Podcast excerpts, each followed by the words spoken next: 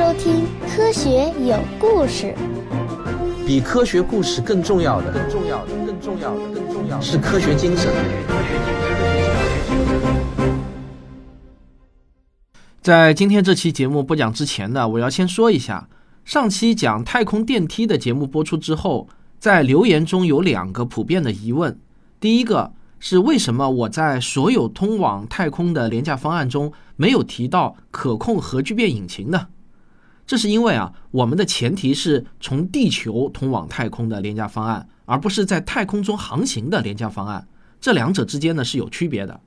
可控核聚变引擎在摆脱地心引力方面，并没有比传统火箭有优势。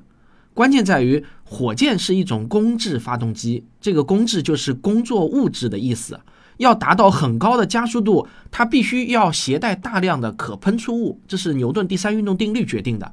目前呢，我还没有看到有哪种可控核聚变引擎的设计方案是能达到很大的加速度的。最常见的一种设计方案呢是离子发动机，就是通过核聚变产生的高温将物质变成离子状态喷出。但是这种方案只能产生持续的微小的加速度。在太空中做远距离航行是有优势的，但是对于摆脱地心引力来说呢，就不起作用了。好，这个第二个问题是关于上帝之杖的。上期节目我谈到上帝之杖的威力的时候，用了核弹来做比喻。这个呢是作者写在原书上的，我没有做很详细的核实，然后呢我就直接用了这个比喻。那在一些听众提出疑问后呢，我又去查了一下资料。呃，结果是这样的：理论上啊，如果从一千公里的上空扔出密度很大的金属物体，注意前提是密度很大，那么产生的能量大约是每吨抛出物可以产生相当于两吨 TNT 爆炸当量的能量。那有些人计算数值比这个小，是因为他们忘记考虑这个物体的初速度了。它在一千公里的天上可不是静止的掉下来啊，它是有初速度的。我又查了一下，军事上呢，一般把小于一千吨 TNT 爆炸当量的核弹叫做微型核弹。美国人上世纪五十年代制造的 M 三八八核炮弹，据说呢是世界上最小的核弹，它的爆炸当量最小呢是十吨 TNT，这个爆炸威力也是相当惊人的，在一次实验中可以摧毁六百米半径内的建筑物和五公里半径内的所有生命。呃，这样看下来呢，我觉得上帝之杖的比喻。虽然是有一点夸大其词了，但也不能说是胡说八道。好，这就是上期节目的两个问题。我们今天呢来谈开采小行星的话题。我请你先想一个问题：为什么地球上的那些贵金属矿物大都是埋在深深的地下的，而且越是重的金属，往往也就埋得越深？其实呢，这是必然的。首先，你要知道地球上的所有金属元素，甚至所有比氦元素更重的元素。都是来自于太阳系形成前的一团宇宙尘埃，而这团宇宙尘埃又是一颗超新星爆炸后的残骸。那至于为什么会这样，你可以去听我的《宇宙自然生命简史》那个系列节目的第五集《超新星与生命》。我们的地球在形成的初期是一个炽热的岩浆球，于是呢，就好像在水中重的东西会下沉一样，重力会将较重的元素移动到地心。较轻的元素呢，就留在地表。那为什么我们还能在地壳中，甚至在地表中就找到金属呢？一是因为刚才我说的那个过程并不是完美的，总有各种各样的原因导致轻重元素在实现完美的分层前，地球就已经冷却了、变硬了。另一个原因呢，是地球上的火山会把地底深处的物质带到地表。但总体来说，要找重金属矿物，都需要掘地三尺。那知道了这个原理，你就能想明白为什么小行星很可能会富含矿物了。小行星要么是直接来自太阳系形成前的那团最初的宇宙尘埃，要么呢就是一颗行星被撞碎后的残渣。在火星和木星之间有一个小行星带，那里估计有五十万颗这样的小行星，它们含有极为丰富的矿物资源。科学家把小行星分成了三类：C 型。也就是碳质的，S 型就是石质的，和 M 型金属的。碳质小行星含有很多有益于人体健康的物质，例如碳和水。某些 C 型小行星含有的某种形态的水可能多达百分之二十，而实质小行星则充满了硅酸盐矿物。有些小行星呢，完全是由金属构成的，例如天然的不锈钢、镍和铁。我们所知最小的一颗近地小行星有两公里的直径，也就是小行星三五五四，它含有的金属量是人类曾在地球上开采过的金属总量的四十倍。而像这样的小行星有几千颗之多。不过呢，听上去是很美好，但是啊，我们只要简单的算一笔账。在人类还不能实现廉价进入太空之前，把小行星中的矿物运回地球是完全不值得的。首先呢，就价值而言，像铁、镍这样的金属根本不值得带回地球，因为地球上已经足够多了。那如果只去开采那些昂贵的稀有金属，是否值得呢？目前来看也是不值得的。大多数小行星上的稀有金属元素也是需要提炼的，如果不经过提炼，直接把矿石带回地球，那成本就太高了。问题是，我们现在并没有太空提炼厂，甚至连在太空中提炼的技术也不具备。哪怕你把一座地球上的提炼厂完整的搬到太空中，对不起，它也不能工作，因为地球上的提炼厂都要借助于地球的重力，在失重的状态下，这些工厂的设备全部都会罢工。有些爱幻想的同学可能会想。那就在太空中通过建造一个巨大的转盘来制造人工重力呗，就像很多科幻电影中那样，理论上可行。但问题是，让一个巨大的转盘转起来需要巨大的能量，这些能量同样是巨大的成本，怎么算呢？都是不划算的。即便是我们找到了一颗完全由黄金或者钻石构成的小行星，运回地球也照样会亏本，因为物以稀为贵。当你把那么大量的黄金、钻石运回地球后，它们的价格自然就会下跌。有些同学第一反应可能是：那我能不能囤积居奇啊？一点点的出货。很遗憾，经济学告诉我们这没用，因为决定价格的最终还是供求关系。你只要低于市场价格抛售，一定会有别的公司跟着降价。你们俩一打价格战，最终这个价格就一定会跳水。你为了回本，你就会不得不抛售更多的存货。而市场上的货越多，价格就越高不起来。总而言之呢，这根本的原因是因为人们对这些贵金属的总需求是有限的，不是无限的。除非你能在小行星中找到一种什么物质，地球上根本没有，而且这种物质呢，人人都需要。比如说，它能治疗癌症，而且啊，它还是消耗品，那么你就能发大财了。但目前看来啊，小行星上没有发现这么神奇的物质。那这样说来，开采小行星还有什么意义呢？意义当然是有的。前面我们说的只是把小行星上的矿物运回地球，没有什么意义。但如果我们不是运回地球，而是直接在太空中使用，那就有重大意义了。比如说，我们如果想在太空中建造一个巨大的设备，比如说一块巨大的太阳能面板，或者呢一个定居点，那么。从太空中获得建筑材料就会比从地球上获得更便宜了。你应该还记得，现在从地球往太空中运东西，每公斤差不多要花一万美元。接下去我们来谈谈开采小行星的具体方案。我们首先遇到的一个问题就是如何在小行星上降落呢？这个说起来比做起来要容易，因为小行星有很大的概率是处在旋转状态中的。如果小行星的体积足够大，那么就能试着去找到它的旋转中心，并在那里降落。另一个选择呢，是在降落前让小行星停止旋转。但是有两个客观因素决定了这是非常困难的。第一，让一个旋转中的物体降低速度需要耗费能量，它的体积越大，旋转的越快，你所需要的能量也就越多。这是无法回避的，因为这是物理定律决定的。你要么改变旋转。要么找到一种办法来应对它。第二，很多小行星都是碎石堆，这意味着它们本质上是一大堆由微小的重力和分子间的作用力所汇聚起来的岩石和尘土，这令它们难以停止旋转。如果要试着停止这种旋转的话，充其量只会从小行星上炸裂掉一大块下来，这可能会对宇航员产生致命的危险。那接下去的一个问题是。如何在小行星上安全的降落呢？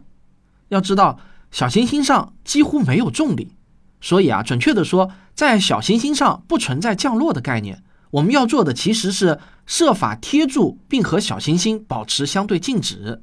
好，我们先上个小广告，回来再说。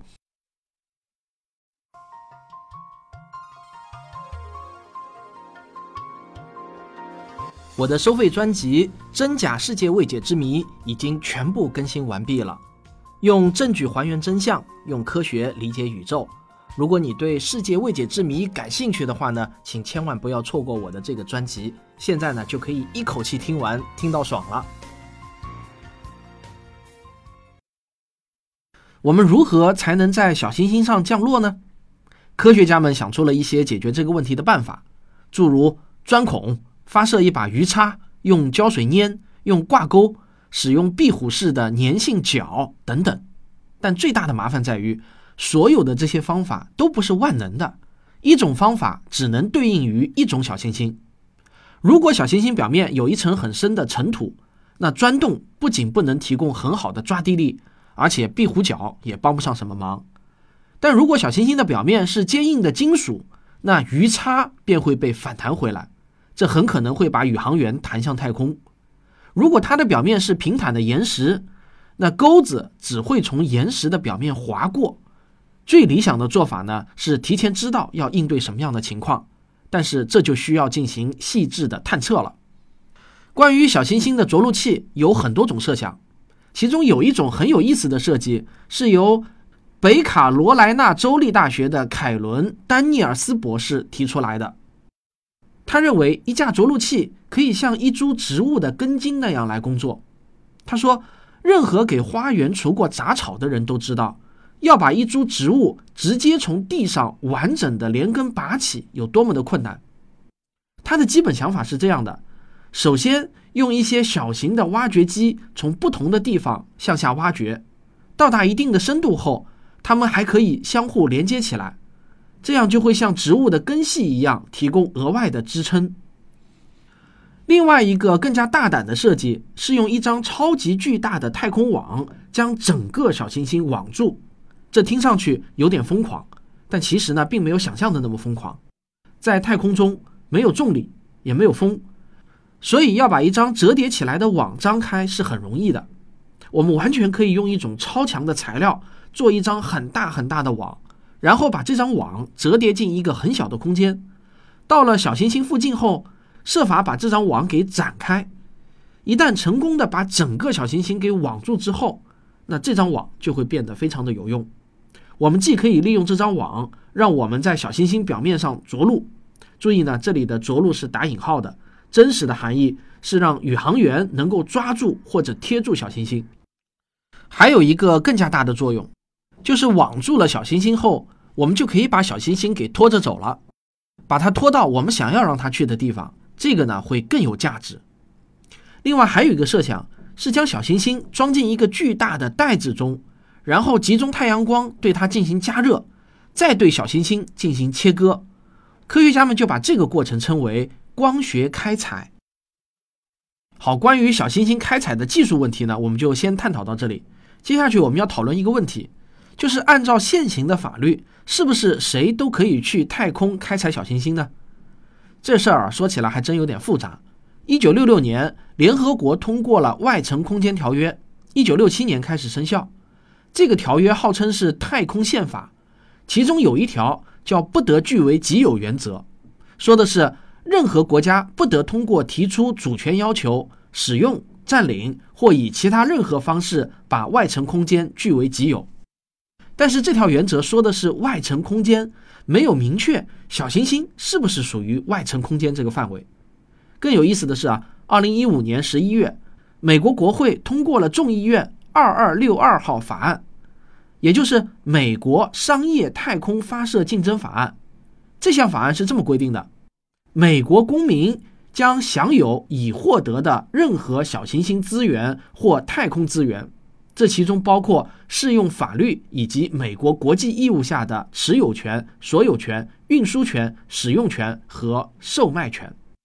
我们如果把美国签署的这个外层空间条约和他自己颁布的二二六二号法案结合起来看的话，用一句话来概括呢，就是美国不能对外太空宣示主权，但是美国人能。可能你会觉得啊，研究这种法律问题是不是有点无聊？就好像现在研究人工智能有没有婚姻权一样。其实，在我看来呢，这真的不无聊，这个已经是迫在眉睫的事情了。美国国家航空航天局、欧洲空间局、中国国家航空航天局和日本宇宙航空研究开发机构都已经开展了探访小行星的无人任务。有一架名为“隼鸟号”的日本航天器，在2015年成功的采集到了微量的小行星尘土，并带回到了地球上。下一代的“隼鸟二号”应该会在2020年左右带回更多的小行星尘土。美国国家航空航天局也有一项名为“小行星风化层探索者”的任务，它的探测器应该会在2023年左右返回地球。人类现在的法律其实呢，已经滞后于太空探索的发展了。在太空中游荡的小行星，本质上会成为太空中四处漂浮的资源库，因此，一旦出现能使小行星捕获和开采变得更为容易的技术，那就必然会出现资源的争夺，缺少了法律的约束和协调，就很容易引发太空冲突。到时候啊，出现太空罪犯这样的名词也就不奇怪了。著名的哈佛史密松森天体物理中心的埃尔维斯博士认为，这个啊，就好像现在地球上需要建立大自然保护区一样，在未来我们在太空中或许也需要建立小行星保护区。有些我们星球上没有的东西，只会在太空中形成。我们要避免的不仅是破坏人类需要的东西，还要避免破坏我们从未见过的东西。还有一个值得人们忧虑的问题：如果小行星的转移技术得到了普及，这带来的可能的后果之一是，把一件危险的武器交到了某些人手里。比如说，这颗小行星可以被精准地扔到世界上任何一个大都市。那这可真的就是传说中的上帝之杖了。好，如果你听到这里，你依然觉得小行星开采还是一个十足的科幻话题的话，那么我马上要告诉你，实际上啊，美国人早已经开始了行动，真金白银的投入研发资金了。二零一零年十一月，行星资源公司在美国注册成立，它的投资人包括谷歌创始人之一拉里·佩奇。和卸任谷歌董事长不久的埃里克·施密特，以及美国著名的好莱坞大导演卡梅隆等一众知名人士。这家公司的长远目标就是到小行星上去采矿。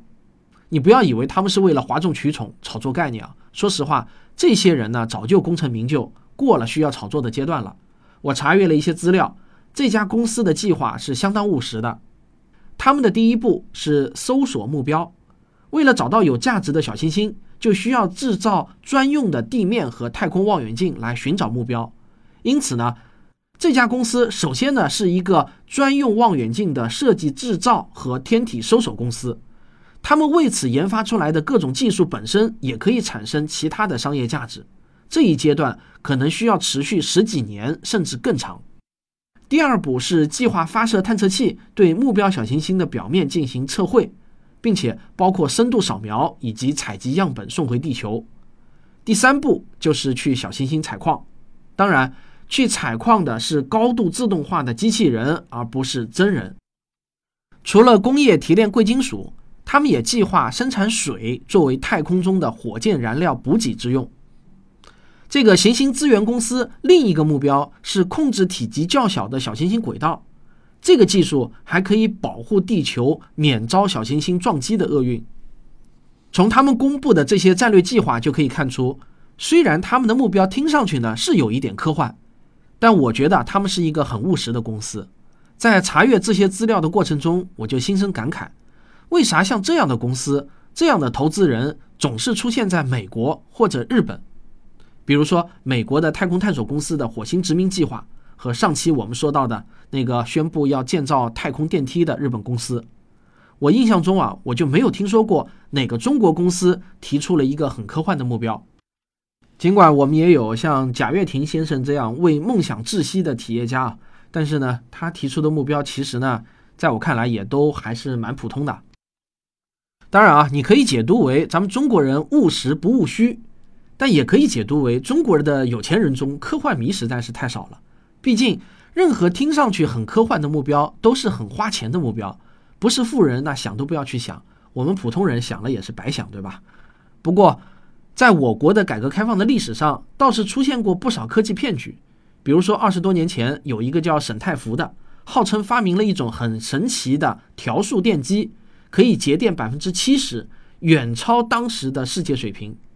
沈太福和他的长城公司集资了十多亿人民币，无数人信以为真。最终呢，沈太福被判了死刑。在我的印象中呢，这几十年来，各种水变油、永动机等等违反基本物理定律的发明也是屡见不鲜的，而且还信者众多啊。崔教授的科学顾问陈一文先生就是以坚信水变油技术出名的。他现在呢自称是义务扶持中国被压制的科学新技术发明者的社会活动家和科技先锋思想探索家。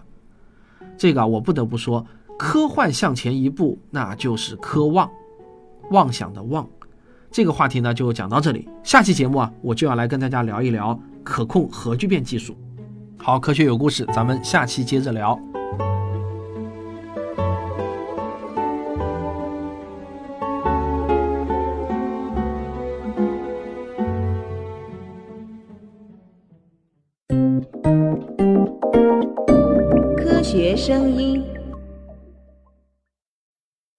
最近啊，我发现有一个叫“正眼瞧中医”的节目，挺值得一听的。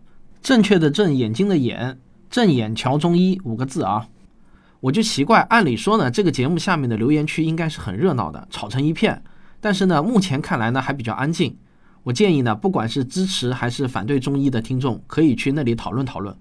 我个人对中医的态度是废医验药。就是主张废除中医中那些玄学的理论部分，用现代医学的方法重新研究中药以及其他一些特有的物理治疗手段。今天是二零一九年的第一期节目，有很多人来问啊，你怎么不做一期人人都做的盘点二零一八、展望二零一九类的节目呢？这个说实话啊，不是不想做，而是等我把所有紧急的事情处理完，就已经有点晚了。算了吧，今年我就不做了。说实话呢。我这日子过得早就没有什么节假日或者跨年的概念了，每天呢基本上都是一样的过。总之，今年的计划呢是有很多排得很满，肯定呢会有一些计划泡汤的，我还是不说了，免得呢到时候又被人嘲笑。反正啊，我今年在视频类节目上花的精力肯定会是最多的，希望大家能够去订阅我在今日头条、B 站和油管上的节目。今日头条的号呢是科学有故事汪杰。B 站和油管都是叫科学声音，好，欢迎大家去捧个场啊！这个啊，说到这里啊，我突然想到一个事情，倒是今天可以在这里提前做个调研，好让我心里呢也有一个底。我今年想开一个新媒体科普创作研讨班啊，这个名字起的有点高大上。这个我计划招收二十名学员，我和科学史评话的吴金平老师，以及呢，我会再邀请像旭东这样的同行。把我们这些年来内容写作、音频制作、视频拍摄剪辑，还有新媒体运营方面的经验技巧和知识，全部都倾囊相授，毫无保留的倾囊相授。这个授课方式呢，我想呢大概是线上为主，但也有线下课，大约呢为期半年，呃每周一期这样子的一个频率吧，并且我们还承诺，对于我们认可的学员啊，他如果今后创办自媒体。我们都会给予强力的推荐，让他不用为第一波种子用户犯愁。现在这年头呢，酒香也怕巷子深，对吧？不过以上啊是我的一些初步的想法，还没有想得很成熟，我还在思考中。那为什么要这么做呢？不管说出来你信还是不信啊，我就是希望能有更多的人能够投身到科普事业中。现在做科普的人实在是太少了，你看各大音频平台这两年冒出来的有点人气的科普主播，真的是一只手就数得过来。有些人可能会想，难道你就不怕自己被淘汰吗？我不但不怕，还很高兴，说明呢有比我水平更高的人愿意投身科普事业了，这多好的事情啊！我以后可以跟在他的后面协助他。那今天我跟大家说这个想法，其实呢我是想事先了解一下，有没有人对我这个研讨班感兴趣的？还有啊，你们觉得学费定在什么价位比较合适？这可一说学费呢，我就知道肯定会有人要来酸不拉几的冷嘲热讽了。呵呵，这个呢，说实话，我还真没想出来能比收费更好的办法来筛选出真正想要学的人。假如我这个班是一个免费的，而且我确实做到了倾囊相授的话，我估计呢，报名的人会超过一千个。但这一千个人中，我估计呢，大多数还是来打酱油的，或者呢，抱着可有可无、好奇一把的这种心态来的。这个学习效果肯定是很差的，因为我们每个人都自学过，都知道有没有目标、下多大的决心，对学习效果的影响是直接的。而且呢，最重要的是呢，我是计划要给每个人一对一的批改作业，做个性化辅导的，所以呢，我只打算招二十个人。还有呢，我觉得只有收了费，而且还不能低，才能让人发愤图强，把学费当做是投资，努力追求回报。那么你们觉得啊，像这样的一个班，收多少费才能起到这两个目的呢？我想请你不妨留言说说你的想法。好了，不好意思，今天的结尾废话说的有点多。那么，如果你喜欢我的节目，请别忘了点一下订阅，当然也欢迎您点赞、分享和留言。咱们下期再见。